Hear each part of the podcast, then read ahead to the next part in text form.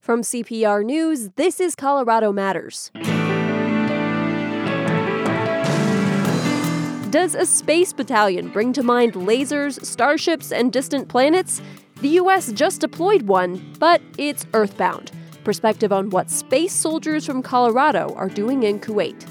Then, Pueblo just hired its first female fire chief. As a female, I think you're more aware of the fact that you have to work hard and, and never slack off to make the right impression. Then, one woman's journey to recover from a life changing bicycle crash. Plus, community gardens in Westminster echo the land's agricultural past. It really is this kind of lost history right there in the middle of a whole lot of development. And the music of Bollywood conveys much more than a romantic comedy set in Colorado.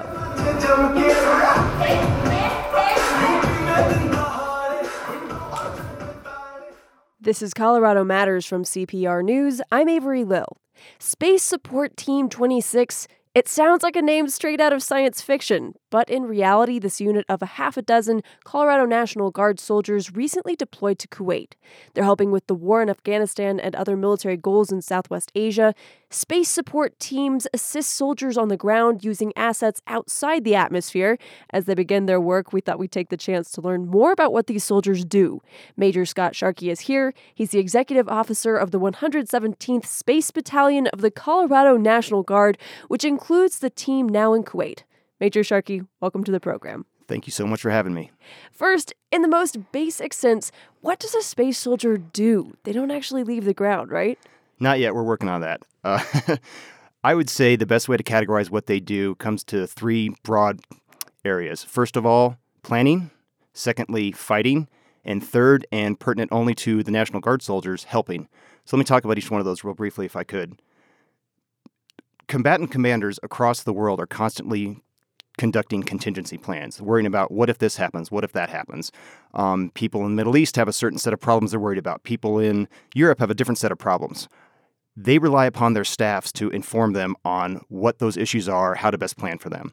What the space support soldiers do, the space support team, the, the one you just alluded to, they integrate with those division commander staffs to make sure that the space capabilities that can be brought to bear for those contingency plans are the latest and greatest that the nation has to offer. They advise, they make recommendations, and they ensure that all of those capabilities are integrated into that planning process.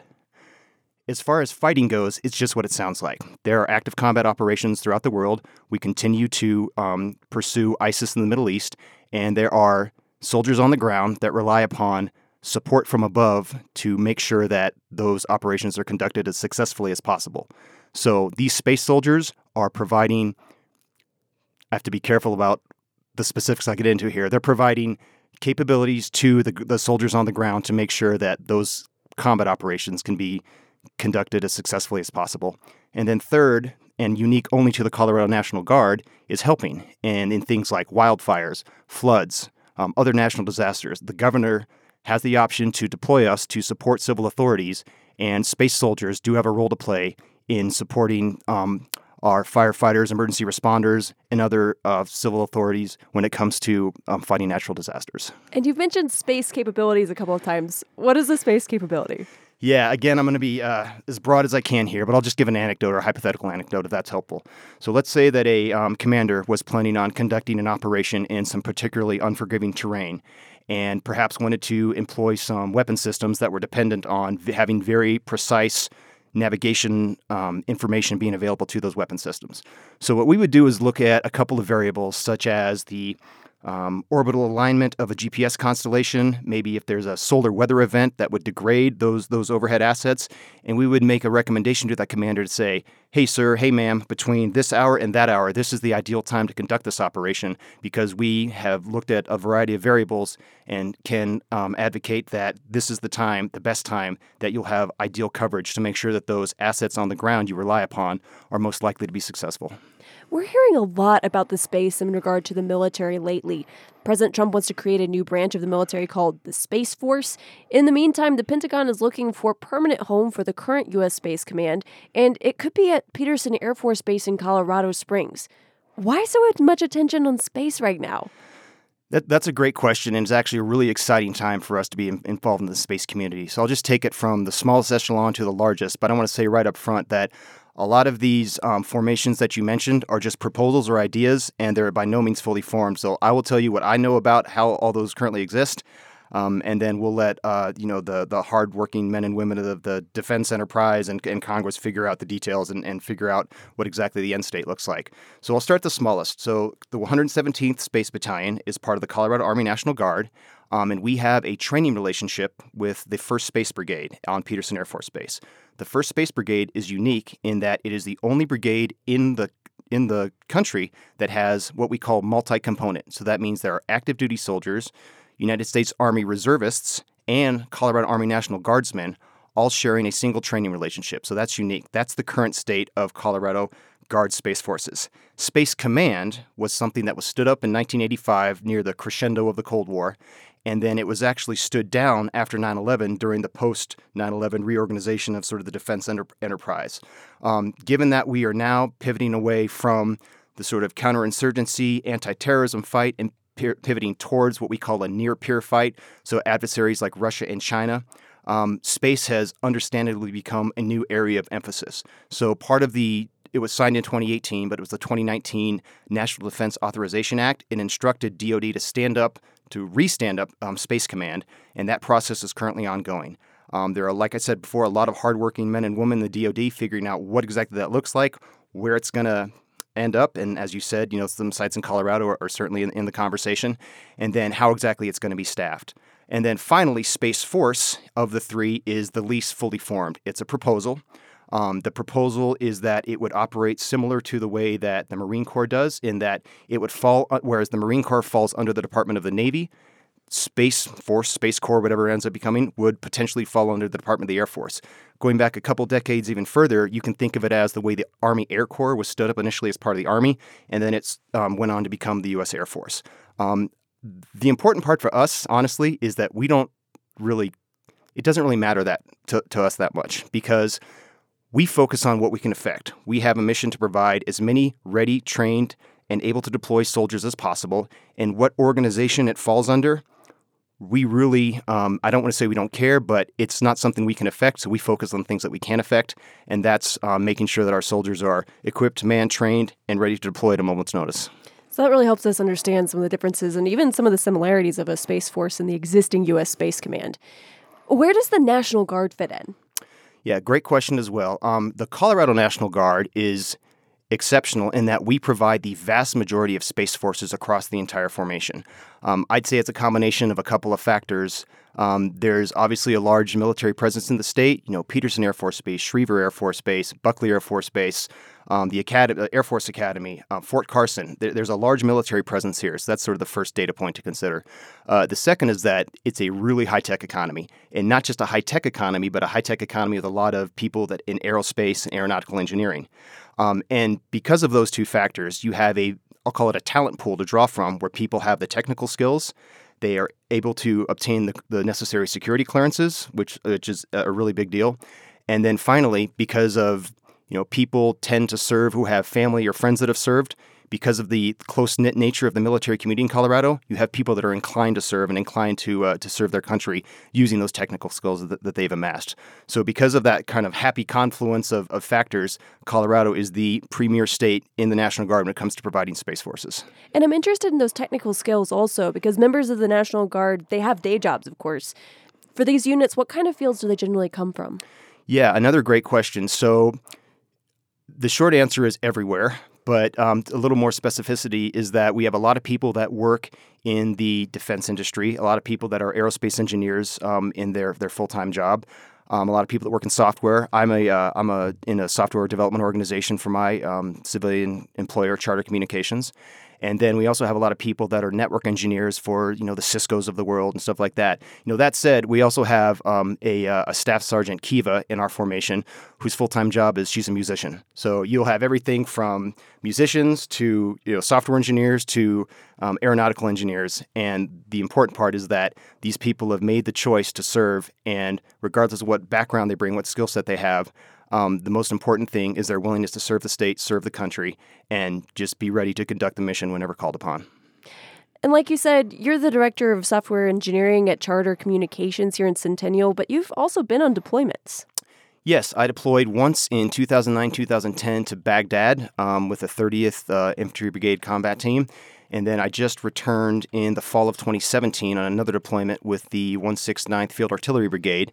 And we also participated in a mission similar to that of ARS 26, um, where we had um, responsibilities in both um, the it's called Operation Spartan Shield, which is a sort of a forward posturing deterrence mission, and then also the ongoing fight, Operation Inherent Resolve, the fight against ISIS. And how often are your troops deploying? It varies, but generally speaking, a National Guard soldier can plan on deploying every four to five years. Now, there are um, opportunities to deploy uh, with greater frequency if you'd like to, but we have a model where for every year that you're deployed, you are entitled to four years of what they call dwell time. But again, for some people that are enthusiastic about deploying or that the circumstances work out better for what's going on in their civilian career, they have the, they have the opportunity to volunteer to deploy on a more frequent basis. Major Sharkey, thank you for joining us. Thank you.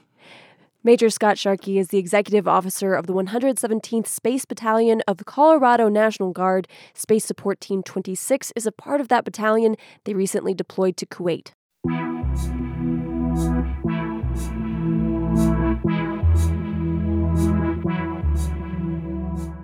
Who fights fires in the United States? Mostly men. Women make up only 7% of all firefighters, and about half of paid fire departments have never even hired a female firefighter. When Barbara Huber joined the Pueblo Fire Department two decades ago, she was one of two women there. Now there are eight. This week, she became the first woman to take over as the chief of the Pueblo Fire Department. Hi, Barbara. Hi, how are you? Doing well. You joined the Pueblo Fire Department in 1998. How have you seen it change over the last two decades? Well, we've seen a lot of changes, especially when it comes to uh, the EMS side of things. We were uh, basic life support mostly when I came on, and then we shifted to all pumpers being advanced life support. And now you're seeing another shift gearing towards more community involvement and having more of a proactive approach in the community. And have you ever faced pushback or negative comments from people inside or outside the department based on your gender? Um, not really negative, just just a, a little bit of uh, maybe energy, as you would call it. You you can feel that you you have to prove yourself, but everybody has to do that. Tell me a little bit more about that. What was that like for you? I think, uh, you know, as a female, I think you're more aware of the fact that you have to work hard and and never slack off to make the right impression and and always be a part of what's going on, so that it doesn't make the appearance as though you're trying to avoid anything. And what about the people inside your fire department? Did you feel like they had your back? You know, I was fortunate. No matter where I worked, I had mentors or people who took me under their wing, and they would fight the fight for me, whether I was present or not. And they brought a lot of people along. And we should also note, as we're talking about women proving themselves, that women and men have to meet the same physical requirements to be a firefighter. There's not a separate test for women. You became the first woman in Pueblo to become a captain in 2007, and now you're the department's first female fire chief. What experience or perspective as a woman do you bring to that leadership role? I think sensitivity and compassion of the fact that everybody has a different viewpoint and that we're open to learn more about people and what they bring to the table, what are their strengths. I think having to to do that myself it has given me the opportunity to to be a good leader and a good role model for those scenarios. And like we've said, fewer than 10% of firefighters in the U.S. are women. What do you make of those low numbers?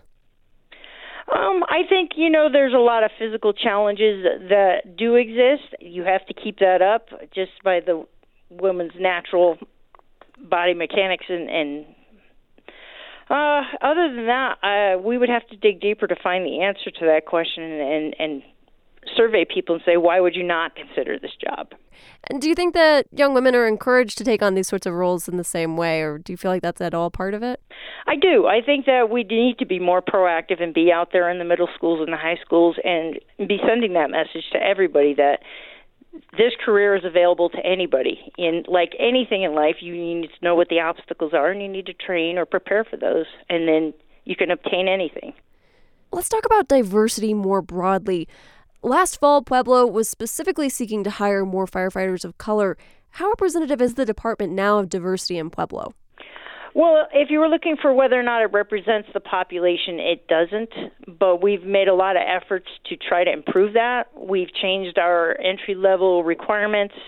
We um, go out and do a lot more recruiting. Um, we're looking at in the future what else can we change to allow more of the residents of Pueblo to make it to that final stage. So it sounds like that remains a goal. It it is a goal. Your first day as fire chief was Monday, August 5th. As you take over this role, what challenges are top of mind for you?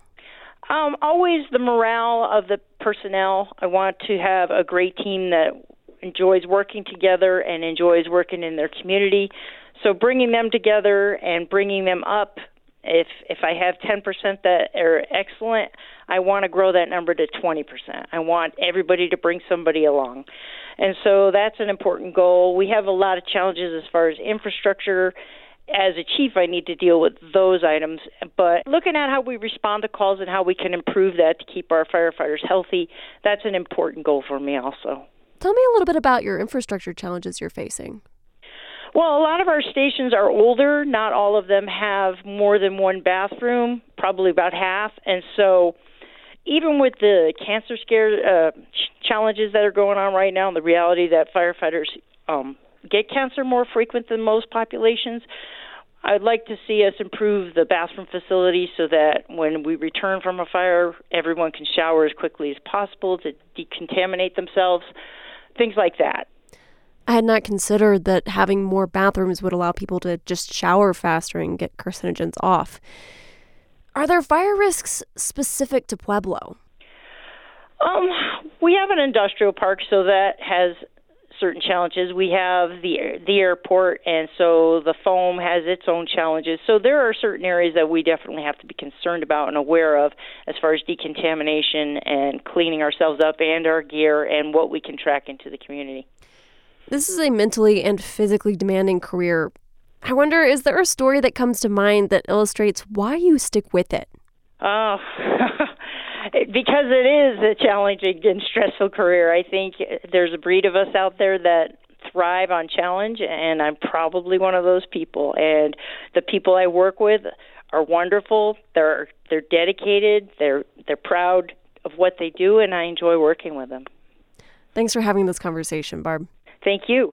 Barbara Huber is the first woman to become chief of the Pueblo Fire Department. She stepped into that role on Monday.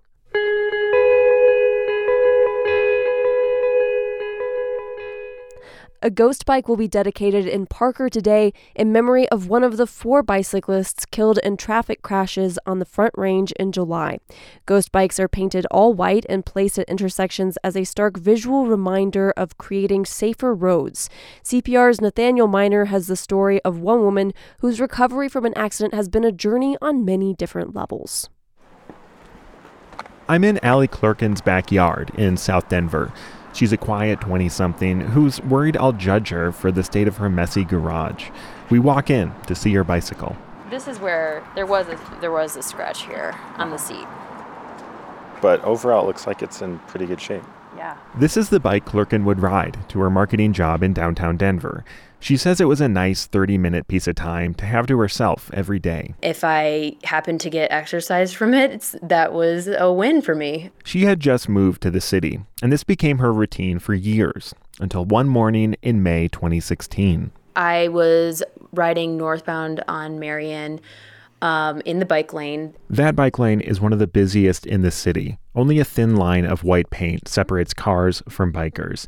And that isn't always enough to prevent a collision, which is exactly what happened to Clerkin. I remember feeling him hit me from my left side, feeling my head hit the top of his car, feeling my shoulder hit the side view mirror um, of his, and then I remember feeling my body hit the ground. The driver and other people stopped to help. She remembers people covering her with their clothing because she was going into shock. She remembers the pain, and she remembers a bystander calling her husband. His account of the story is also in some ways traumatic because he just got this call from a stranger that said, Your wife's been hit by a car. You better come to her quickly. And all he could see was ambulances and fire trucks turning down the road, and he didn't know what he was walking up on. They went to the hospital. Her upper arm was broken, her shoulder dislocated, her elbow and hand were broken too. She needed surgery. I remember later having a conversation with the doctor and saying, okay, so, you know, can you just put my arm back in its place and where, you know, I'll go back to work tomorrow? And he was like, no, you're not going back to work for a while. Clorkin stayed home for more than two months. She was in constant pain. She was newly married, and her husband became her caretaker. She had to process what had happened. She felt sadness, confusion, and anger.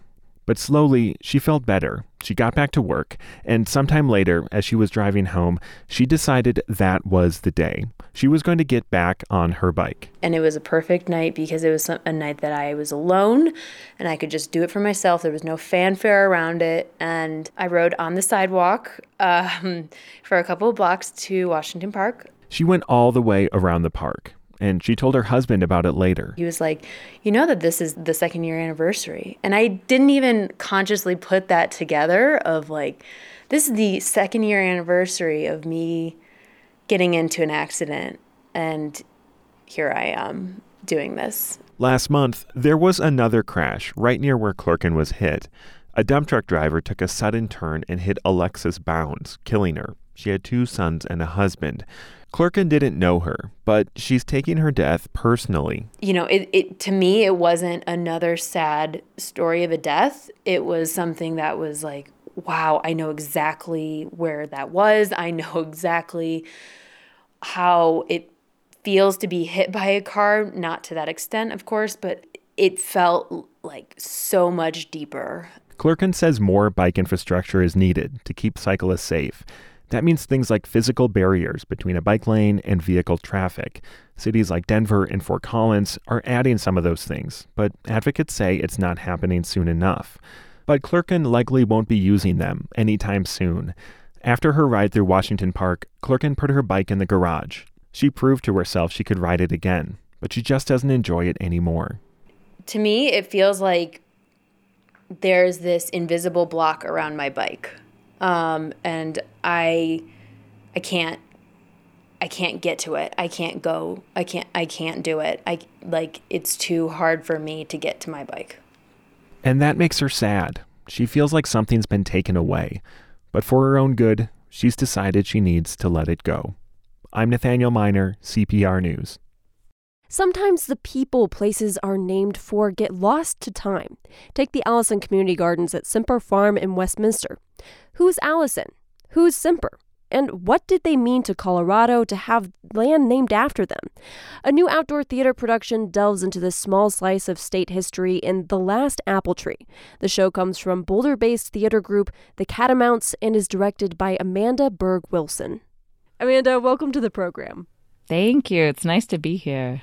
This is a unique theater experience in that it's a series of vignettes around the farm. Audiences move in small groups, and each group won't necessarily see the show in the same order as other groups.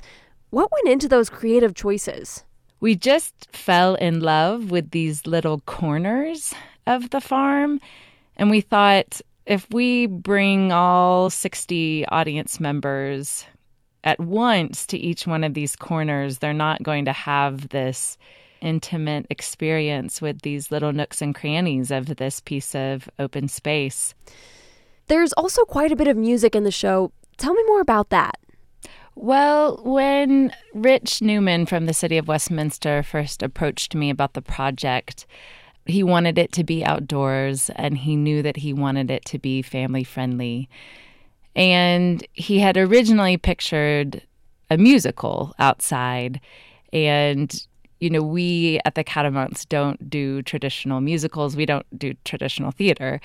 Um, and so I started to think about how we could do a musical that was well suited to what we do. And Bonnie and the Clydes is a favorite band of mine, a favorite local band. Um, they have this really rich country sound, but it's an alt country sound. It feels very organic to Colorado. And so I approached them and I just said, Hey, are you interested in collaborating on this piece? So the first things that I had to begin this project were the site, Semper Farms, and the collaborators, um, Bonnie and Taylor Sims from Bonnie and the Clydes. So we really, first and foremost, approached the piece thinking about songs and how to make the farm come alive through music. And then we brought Jessica Austin, who wrote the book on, and, and she really wrote the vignettes in tandem with the songs being written. And why did the city want to put this on? You know, um, Rich Newman, who's the director of marketing at the city, just he's so great and creative. Um, he has all of these really interesting events, like an adult Easter egg hunt, and I think like a zombie golf tournament. Um, he's just really thinking about how to bring civic space to life in these really incredibly creative ways. And he's an old fringe theater guy, and he just knew that he wanted there to be some kind of theatrical event. The show depicts the farm's history through multiple generations of owners. Maybe we can move through that history a little bit. It starts back in the late 1800s with Charles and Julia Semper. Tell me a little bit about them. So, Charles Semper is a really interesting guy. He was actually the original typesetter for the Rocky Mountain News. And so that's why he came out here. And he homesteaded uh, the original 160 acres that was Semper Farms really as a gentleman farmer. So he didn't come out to make his living as a farmer, he made his living as a newspaper man. But, you know, uh, like a lot of folks who came out here to Colorado at the time, he wanted a little slice of land out here that was, you know, for his family to call their own. But then the interesting thing is that he and his wife, Julia, you know, we make some inferences about this in the piece, but we don't have a lot of information about it. But for whatever reasons, they didn't have children. But they were these kind of amazing community leaders. They started a school on the property, a post office on the property, a train depot. So there actually was this little town of Semper, Colorado for a while. And that's really how the piece of land got its start was as this little village right there on the plains. The village of Semper. And actor Maggie Tisdale, who plays Julia Semper in The Last Apple Tree, told us a little more about the Sempers not having children and how the land became a part of their family. Which I love that they sort of fostered this relationship with, with the town and with their own land. Since they couldn't pass on their legacy, the land became their legacy. But then at the same time, I think, you know, when Julia, Julia died in 1916, and I think they realized that you know, as they got older, it was hard to maintain the whole farm by themselves, and that's when they sold it to the Allison brothers. But for such a long time, the land was their legacy. Uh, tell me more about what kind of farm they ran. Well, they actually planted fruit trees, and actually, most of Westminster was fruit orchards at the time. So they planted cherry trees and walnut trees, and of course, they planted apple trees. And in fact, had a state champion apple tree that is still on the property to this day. Of course, is the inspiration for the piece, The Last Apple Tree. Like we heard from Maggie Tisdale earlier, the Semper family eventually sold the farm to the Allison brothers, who were Greek immigrants. What's their story? So the Allison brothers, uh, George and John, and of course those are their um, Americanized names, owned a candy making business and some candy making shops. And again, you know, as sort of as many folks' stories are about Colorado, they were interested in a weekend retreat. And so they bought the farm from Charles and Julia in 1916. And again, ran it as kind of gentlemen farmers, sort of on the side, um, as they also ran two thriving candy businesses. But it was actually John Allison who really fell in love with the property and ended up retiring there in 1930 and then spending um, the last several decades of his life just living on the farm.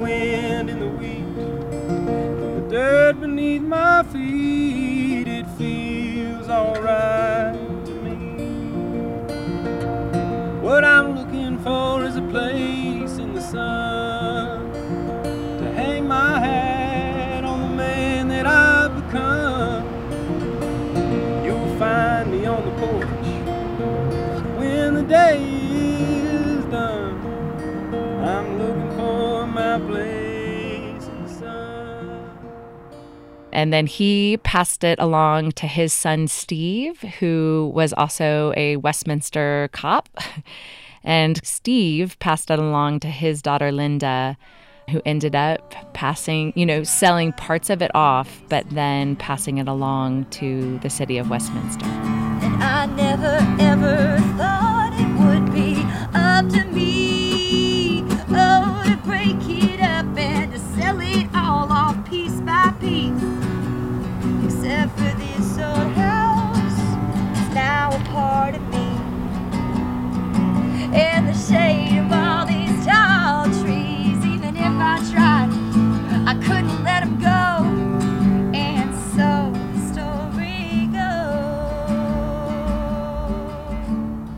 What is this land now? It's open space. It belongs to the Department of Parks and Rec and to the people of Westminster. There is a bike path that goes along the old canal that watered the orchards when they were there. And the old house is still there. It's been restored, partially, not the interior, but the exterior. And there are also these wonderful community gardens. They call them the Allison Community Garden after the Allison family. And for $35 a year for a big plot and $21 a year for a small plot, you can go out and tend your own garden right there on the old farm. There's also a character in the show who's a modern day gardener and a frequent visitor to the farm. So step out into the light and reach up to the sky. Dig a little deeper, let's see what we can find. Making something out of nothing, getting big when you started out real small. Tasting homegrown, taking first place. Tell me, how does your garden grow? Did you feel like it was important to depict how this land is used today? We did, because when we went out there, again, this sort of initial field trip that Bonnie and Taylor and Jess and I had, there was this older gentleman who was out there. And of course, he saw us poking around and started up a conversation with us. And he just really went into the both the history of the space and what it takes to get to have a plot there.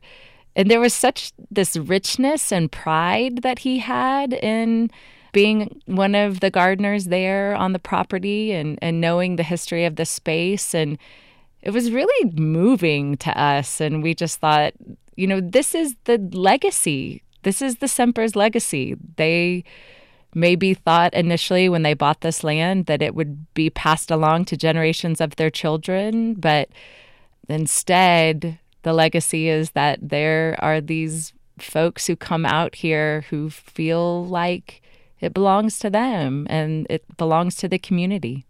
Is there anything left of the orchards besides this one last apple tree? There's not, not that that I am aware of. You know, as happens with progress and with all the folks that have moved to Colorado, um, mostly what is there on the old property are homes, and across Pierce it are storage units. So it really is this kind of lost history right there in the middle of a whole lot of development. Amanda, thank you so much. Thank you.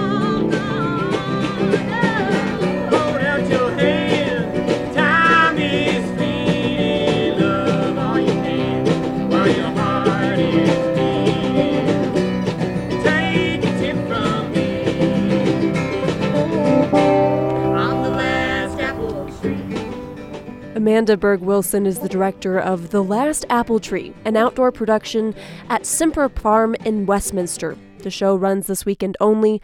Up next, we keep the music going with a taste of Bollywood, Colorado style. This is Colorado Matters from CPR News. Do you hear that sound? That is the sound of commercial marijuana cultivation, the vast majority of it, indoors and lots of humming and whirring. Cannabis cultivation takes up so much energy. What it takes to grow pot with no carbon footprint. On the latest episode of On Something, the new podcast from CPR. This is Colorado Matters from CPR News. I'm Avery Lill. Bollywood meets the Colorado Mountains in a production that opened this week in Aurora. Deepali Lindblom created the musical Mountains Made for Us as both a romantic comedy and a statement about home and connection. CPR arts reporter Stephanie Wolf visited a rehearsal recently. The story seems straightforward. Minnie, a dancer, moves to the US and starts a new life. The story is about a girl who leaves India in search of an identity, not just identity, maybe freedom, maybe just that she's somebody, not a woman, not a daughter, just her own self. And of all the places she would end up would be Colorado. Deepali Lindblom dreamed up this show. Minnie's parents don't approve when she falls in love with a Colorado guy. He's from a different culture, a different religion, and this all unfolds with classic Bollywood elements of colorful clothes, music, and dancing. But there's something deeper going on in this rom com. Lindblom says it's about displacement and what it means to find a new home. About 14 different ethnicities are represented in the cast of 20. Many of them are young refugees. Lindblom teaches dance and theater. When I started working with the refugee community, they're still trying to find their identity. And I'm so proud to see them coming alive through dance, through music. Lindblom can relate to the search for identity and home. She's lived all over the world India, Sweden, and Canada. When she moved to Colorado, she felt lost. But the Rocky Mountains grounded her, since she grew up near the foothills of the Himalayas. The mountains play a prominent role in her show. There's so much in these mountains that we learn. We learn endurance, we learn beauty, just deep connection to the universe. Mireya Bakos plays Minnie's mother. She's never acted before, but says the work spoke to her, and she hopes it speaks to others. So I keep thinking of the butterfly effect when I think of it. Just like this um, combination of people meeting from different backgrounds, having fun, and noticing that we all enjoy the same things and we want the same things. Because the show's creator says matters of the heart cross all boundaries. I'm Stephanie Wolf, CPR News.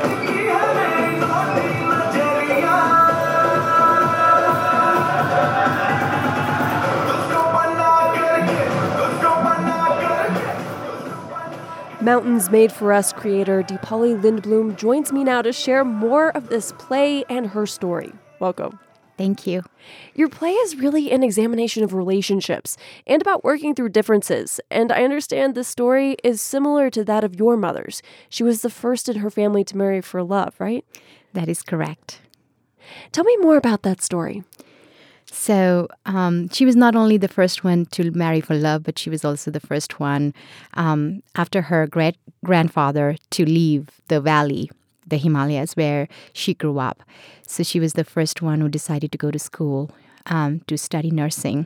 And it was so funny because after she had studied, uh, finished, so she was disowned because um, she went to do something that uh, no one would do it. No one was allowed to do it because at that point of time, it was very different.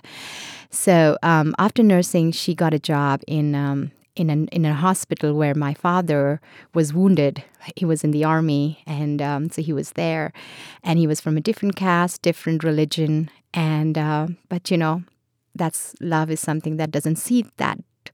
So he fell in love with my mother and uh, pursued her. and uh, came down all the way to the village. And um, I don't know what he said to my grandfather, but after half a day, my grandfather said to my mom, Okay, I think this is the man for you. Um, so um, so yes, my mother really um, loved my father, but it was a lot of adjustment because they were from different cultures, and um, and so yeah, so she kind of uh, uh, started a way for all the women in my family uh, to to follow their heart and marry for love. Um, except when she got her own three daughters and she was very protective of us and she was like um, i don't know uh, what it would be for you to marry someone outside our own community but she also gave us enough independence and good education and she said the only thing i can do is trust you and um, she's done that How is this play similar to your own love story? Oh, um, it was okay. So I have to go back a little bit. Um, when I was growing up, I'm dark skinned. I got my father's skin. my mother's very fair, and my sisters got my mother's skin. And in India, we're obsessed with fair skin. All the girls have to have fair skin.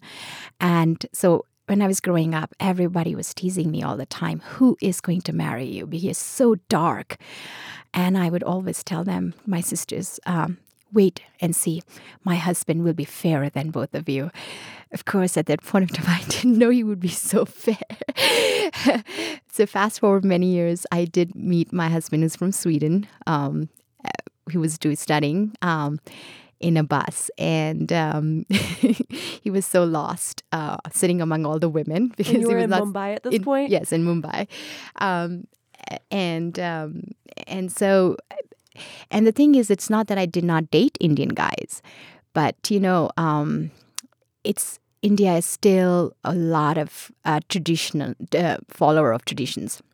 So even the guys I dated, they said the Deepali is so unconventional. I don't think so. You'll fit in in our conventional home, and that's how it all started. That I said, oh, I have to probably find a guy who's not from India, but of course I didn't think how would that happen because I'm not leaving India.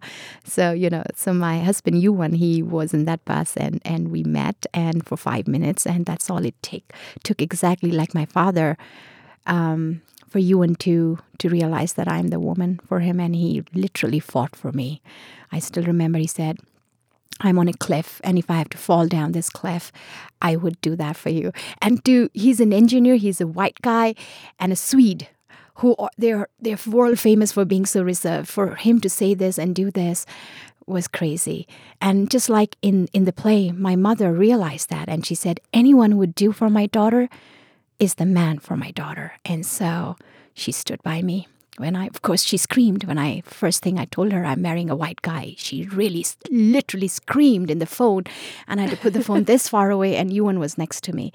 And You're holding your hand way out from your face. You're holding the phone far exactly. away. And we engaged. We we got engaged before we told her because just so that she, you know, would not uh, kind of uh, come in between. So you met this person and he's from Sweden, but his work eventually brought you to Colorado. And you said you felt disconnected here at first. Why? um, maybe it's the it's the time when I came four years ago when this country was going through a big political cultural change. I think people were taking sides suddenly. People were wondering um, what is America like, and I came in that scenario. Um, and um, and I also found, or after living here, um, where I lived in the neighborhood where I still live, is that people um, sometimes have can have um, restricted views if it, they haven't traveled outside. And I think that's also the part of the story where I meet a guy who's never been outside Colorado. And um, and so the views that you have is very insular. And I think that's what scared me after having lived in Montreal, where diversity is a way of life. People from all over, you never even pause to look at each other and say, oh, you're white, you're brown, you're yellow, or whatever skin color. uh, You never pause to think. Here, suddenly, I felt like not only I'm a woman, I'm an immigrant. And as an artist, there's nothing for me. Four and a half years ago, there was nothing for me. So it, I felt, um, and I, and when you come from a part of, when you've lived in different countries and you come here, you look for people um, who have done the same, and I could not find that. So I guess it was, it was stifling experience at that point. We mentioned earlier that you work with refugee communities in Aurora, but this is something that you've done in various cities you've lived in around the world. How did you first get involved with that kind of work? So this is what happened. So I came. So I'm a dancer. I'm a dancer and a choreographer, um, and I had um, done very well for myself in Montreal. I still go back every year to do shows and performances. So when I came here, I wanted to dance. Um, I could not get anyone to take me or hire me, so I started doing theater. And I, that's how I ended up in Aurora Cultural Art District, which is in North Aurora with Aurora Fox and Vintage Theater, where actually this play is going to take place. When I st- when I started going around, um, when I started walking around, I saw people from all over the world. I did not see a single white person. I'm saying, what is this place? And I started going deeper, and I and I said, why aren't they coming to see the plays? Why aren't our plays about them? And that's how I discovered that just in the two mile radius of within this performing arts district is is people from 120 countries, and many of them have arrived here through war, through civil rights problems, through human rights problems. They've come as asylees. And that's when I decided that if I am on the margin, if I, who is well educated, I consider myself empowered, I'm on the margin, what about these people? What about them? What about their story? And we have a very rich performing arts tradition in each of these countries. They don't have television. The way they connect is through song, singing together, dancing together, when they have when they're sad, they share their grief through their song. When they're happy, they celebrate through song and dance. And I wasn't seeing anything of that. And I said, I want to change that. I want to, I want to bring their arts, and I don't want to do it for them. I don't want to tell their story. I want them to tell their own story. And so, two and a half years ago, I started working with them. After founding Roshni, um, the whole purpose of, of the, to just uplift, inspire, and heal people. In the last four and a half years, you clearly have found a place for your art. I wonder, why did you tell this story in this play as a Bollywood musical? Where else can I talk about the mountains? Um, I'm from the Himalayas, and I've been, I grew up on uh, John Denver singing about the Rocky Mountains. And I always dreamt of coming here. I always dreamt of finding love here. And I came here, and these mountains, they sustained me. And of course, like I said, Mr. Warner's voice too. um, I came here, I fell in love with the mountains, and I there's something so magical about it. Something so it, it doesn't. It has a freedom it, that comes from within. It it shows you endurance. That's what people are. We're enduring people. Humanity endures. And I think I wanted to connect that. I wanted to connect the hearts of people. I'm in somehow in telling a story. Uh, through love. And I think I chose love because I think it's so entertaining. Um, you know, love is something that people want to talk about, and and also because it gives you a lot of reason to dance. so, so I guess I wanted to uh, put all of those elements together and uh, create um, a magic uh, out of that, where hearts get connected, not just for for a boy and a girl, uh, man and a woman in this case, but also of the parents, of the friends that she meets, Minnie meets here. And then she says uh, in the play that um, I came here with no money and no friends, but because of all of you, I feel like the richest woman. And maybe it's not here on purpose, but Colorado is is growing, getting there. Deepali, thank you for joining us. Deepali Lindblom's organization is Roshni.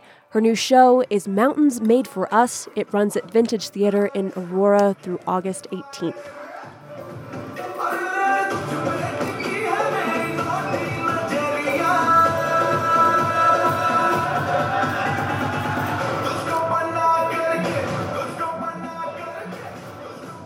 That's it for Colorado Matters today. I'm Avery Lill. Thanks for joining us.